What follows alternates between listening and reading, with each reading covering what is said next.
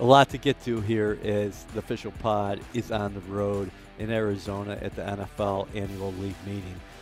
So we had an opportunity to catch up with both Robert Saleh and Joe Douglas.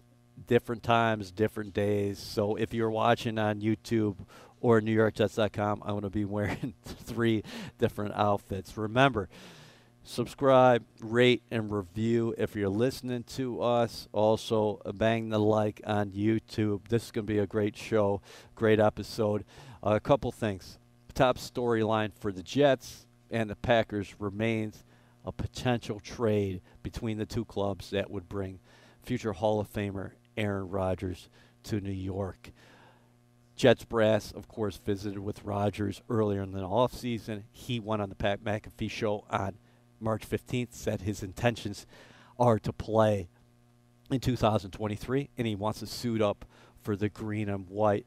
Joe Douglas, he's very encouraged by the conversations he's had with the Packers. Meanwhile, Packers GM Brian Gutekunst made it clear this week the Packers are searching for premier picks in the deal, but he said a first round pick is not a necessity. Let's set the table here. The Jets do have the 13th overall selection in April, as well as two picks, number 42 and number 43 in the second round. Potentially one of those or two of those could be on the move if the Jets do trade for Rodgers. But a lot to get to. So let's start with Robert Saleh. Official Jets podcast is presented by WynnBET. Betting is a team sport. Bet together at WynnBET. Eric Allen here in Arizona with Jets head coach Robert Saleh. You are looking refreshed. Yeah? Get a couple rounds of golf in.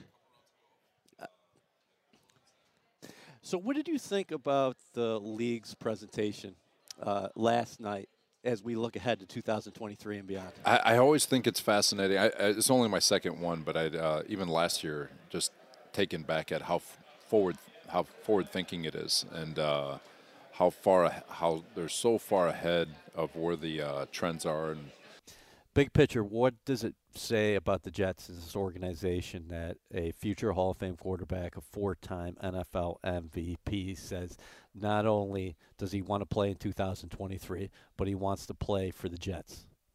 You know, they want to be here. You know, just the conversations that we've been having with guys. It's um, I think people recognize it from the outside and uh, what what the the guys in that locker room have been able to accomplish over the last two years and the growth that we've had and uh, so there's a lot of excitement around the organization. Again, there, it doesn't mean anything because we still got to get to work and we still got to attack our moments. But uh, but to to change the narrative from same old Jets and and being used as a, a talking piece or a leverage piece to get more money from somebody else. It, guys are coming here taking a little bit less, and it's uh, just to be here. And uh, I, I, think that's cool. But uh, again, it, none of it means anything. Uh, we got to win football games. Have you had a chance to reflect on how much progress this team has made since you were hired two years ago?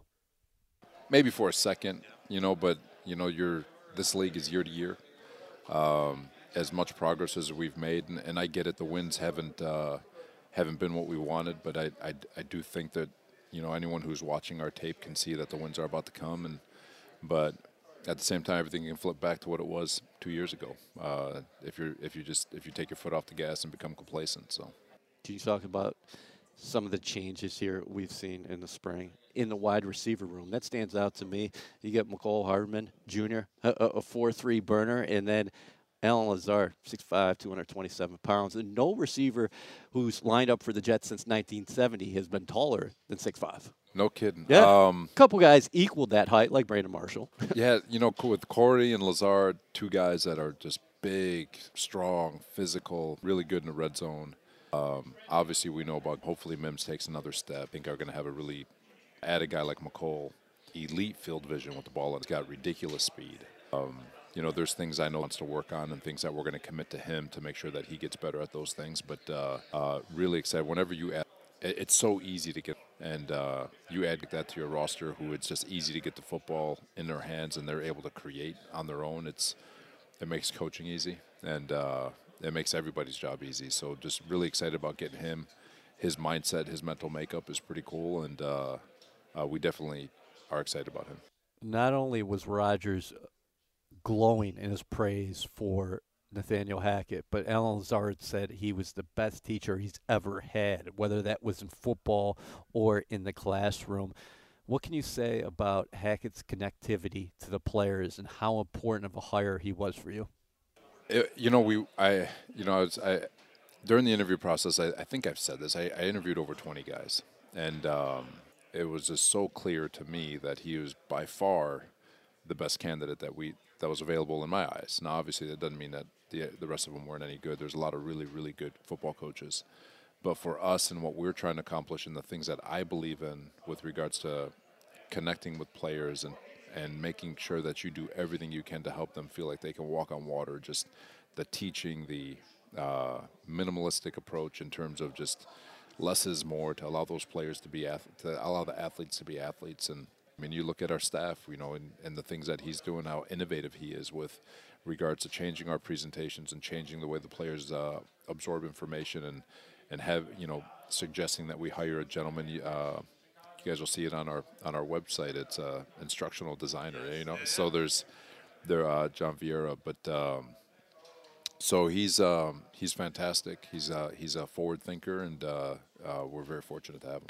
Where get, get a couple rounds of golf. Right uh, had Duane a good Brown one on Saturday. Toughed it out last year, playing with essentially one arm. Max Mitchell did some good things his rookie year. He's on the men, and Mekhi Becton looks fantastic in all those workout videos he's been posting.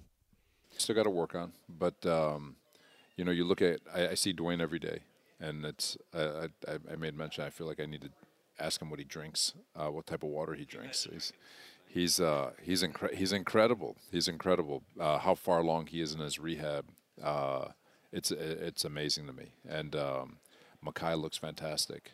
Uh, excited for him to attack this, uh, continue attacking the offseason the way he has. Um, I mean, he's. He, I'm just seeing the pictures. I haven't seen him in the building, but I have seen pictures, and you know, you get the reports on where he is mentally.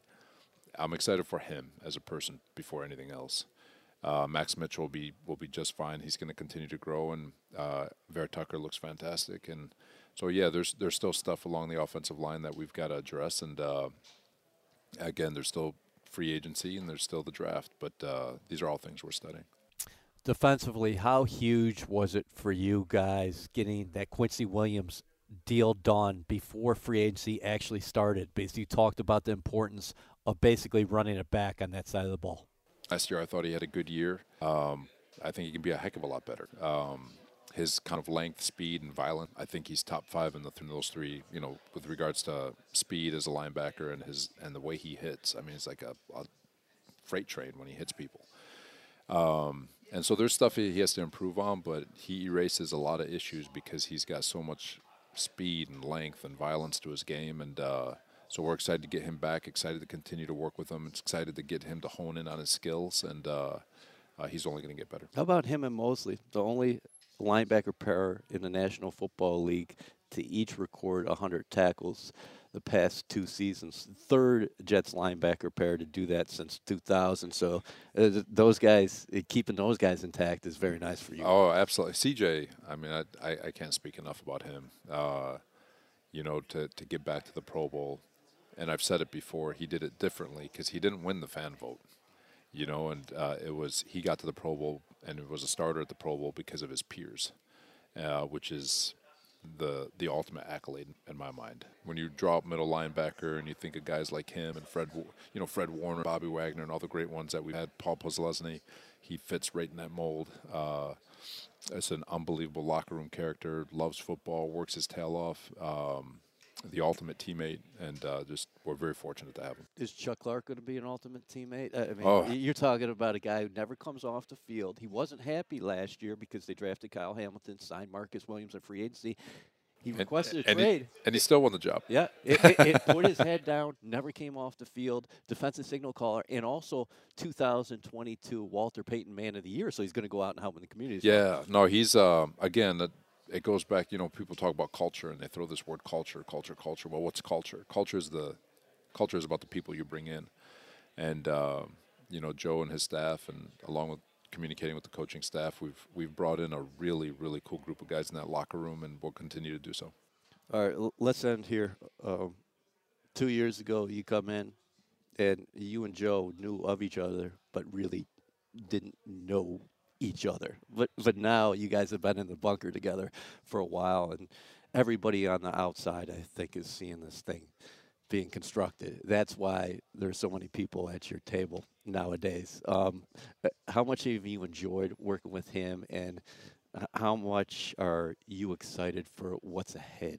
Um, I love Joe D because he, you know, one of the hardest things to to do in this league is to operate in humility, and um, because you, you you know this this profession, especially when there's success, there's this disease of me factor that jumps in, where a lot of people are just they you, go you you can go off the deep end um, with a mindset of wanting credit and all that stuff, and and Joe just does a great job of orchestrating the the the way we all communicate, and uh, you know you look at his staff with uh, Rex and Nej and uh, Sosi and all the all the guys that he has on his staff. We're all we're all in unison. We we disagree a lot. Don't get me wrong. It's not like we agree on everything, but uh, but I think those open and honest discussions where we can disagree without um, without getting pissed at one another, um, I think it's healthy, and uh, and I think it's why we've been able to to have so much success over the last two years with bringing in the right guys.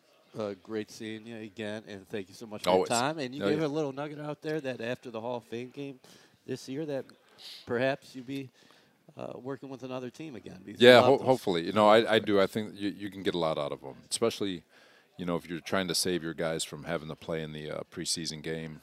Uh, the next best thing is to have those open practices. They're they're a little bit more physical, and I get that part, but um, but that's part of training camp too. You've got to callus.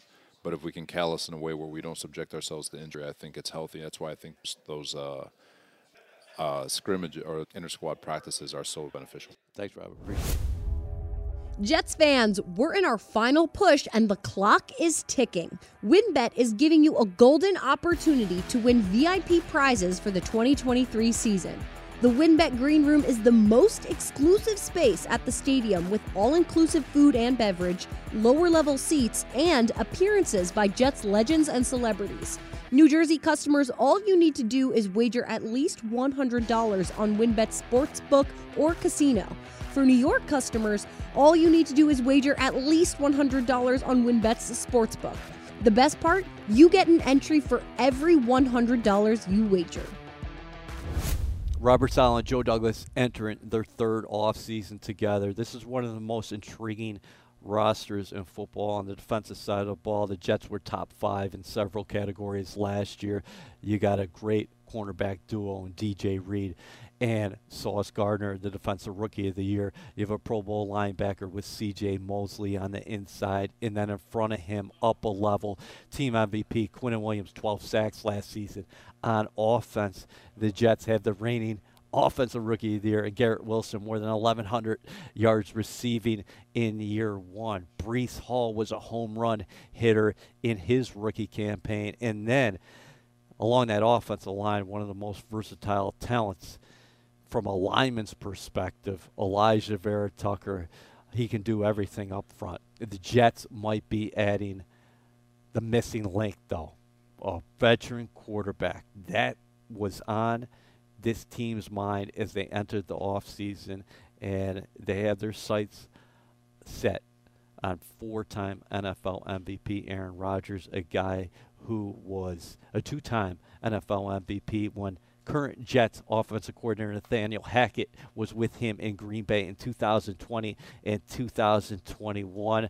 We're going to start there with Joe Douglas on the current negotiations with the Green Bay Packers. Here with Jets GM Joe Douglas at the NFL League meetings in Arizona, in beautiful Arizona. How would you characterize your search for that veteran quarterback and your conversation so far with the Green Bay Packers? Well, yeah, I mean it's exciting time, exciting to have um, good players that want to be Jets. So um, that that's that's a, a great thing and a real tribute to Coach Saleh and his staff and and the Johnson family for their support. So um, that's a good thing in terms of you know where we are. Um, you know, I feel like there's been productive conversations, but we're not where we need to be. But um, you know, still confidence that this is gonna this process is gonna play out in a positive way. Do you have any timetable internally in place? No, no timetable. You know, we're uh, we feel um, we feel good about uh, our process where we are, and we're just going to let that play out. Joe, it was said during the AFC coaches breakfast today that Lamar Jackson tweeted that he wants to be traded from the Ravens. Would you ever pivot in this situation in terms of starting to negotiate maybe with Baltimore? Yeah, I mean, obviously Lamar's a fantastic player, a former MVP, um, and you know has played some of the, the highest highs of professional football. Um, but I think where we are, um, it, it, would be operating in bad faith to really go down that path. Um, with uh, with Lamar uh, in his in his representation, and so we're um, you know we're, we're we're we're on our path. We have our plan, and we're going to let it play out. Can you talk about how far you guys have come, you and Robert, and this team, in this organization, in the last couple years, to where now you guys are being talked about as one of the top destinations in the league? Well, look, I'd, I'd say it's probably similar to, to where we are with Green Bay. We're not exactly where we need to be.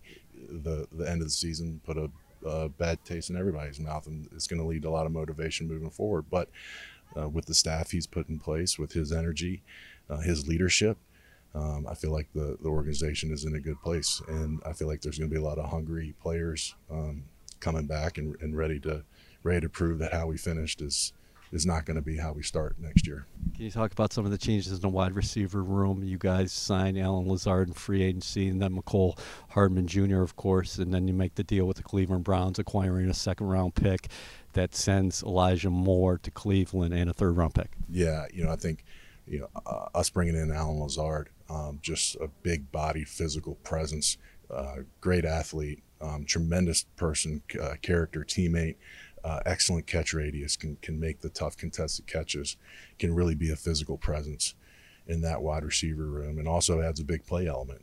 And then uh, when you speak about big play elements, you got to talk about Mecole. Um, you know, he's a, he's a dynamic playmaker, explosive playmaker. Get the ball in his hands, and good things happen in a variety of different ways. And a guy that can run by defenses and so um, you know, added some some dynamic playmakers to this to this uh, wide receiver core. And in terms of Elijah trade, um, that was a that was a tough decision to, to let a, a good young player uh, to trade a good young player, but ultimately felt this was the right move for our team. Um, gave us the value we needed, and then uh, a good opportunity for Elijah as well in Cleveland. Can you talk about the team's potential interest in Odell Beckham? Yeah, I mean, there's been uh, some initial conversations with his agent Zeke Sandhu. Uh, obviously, Odell's a dynamic weapon as well and uh, brings a lot to the wide receiver room. So uh, we'll see how that plays out. How about the offensive line? You address depth here. What can you say about Wes Schweitzer? 34 games with the Commanders, 24 starts, and then you bring Trystan Colon up from Baltimore. Yeah, you know, uh, Wes and Trystan, You know, one of the one of the things that a uh, couple of things that they're going to add. Um, they they play with the the mentality, toughness, grit um, that you're looking for from that position. And you know, when you talk about their their tenacity as players, their versatility as players, that can that can align at guard or center, that that that adds value to the line. I want to ask you quickly about the defensive side of the ball. How key was it for you getting that deal done with Quincy Williams, keeping him off the market, and how about acquiring a veteran safety like Chuck Clark? Yeah, I mean, bringing Quincy back is just outstanding because to see his growth in our linebacker room over the last two years. And we know we talk about explosive, dynamic offensive weapons. I think we know what kind of explosive and dynamic uh, defensive player that Quincy is with with his with his uh, with his hits, and you know it can change the momentum of games with the way that he strikes people. So bringing him back and a great teammate and, and great leader that he is and then adding Chuck Clark, you know, who's uh, another Walter Payton of the year, Walter Payton Man of the Year candidate for Baltimore, and you know we know what kind of person and leader he is, and what he's going to add to the culture of our locker room. Uh, and another guy that's just that just adds the, the physical nature that we're looking for on defense. Joe, appreciate your time as always. Thanks, Eric. Appreciate it.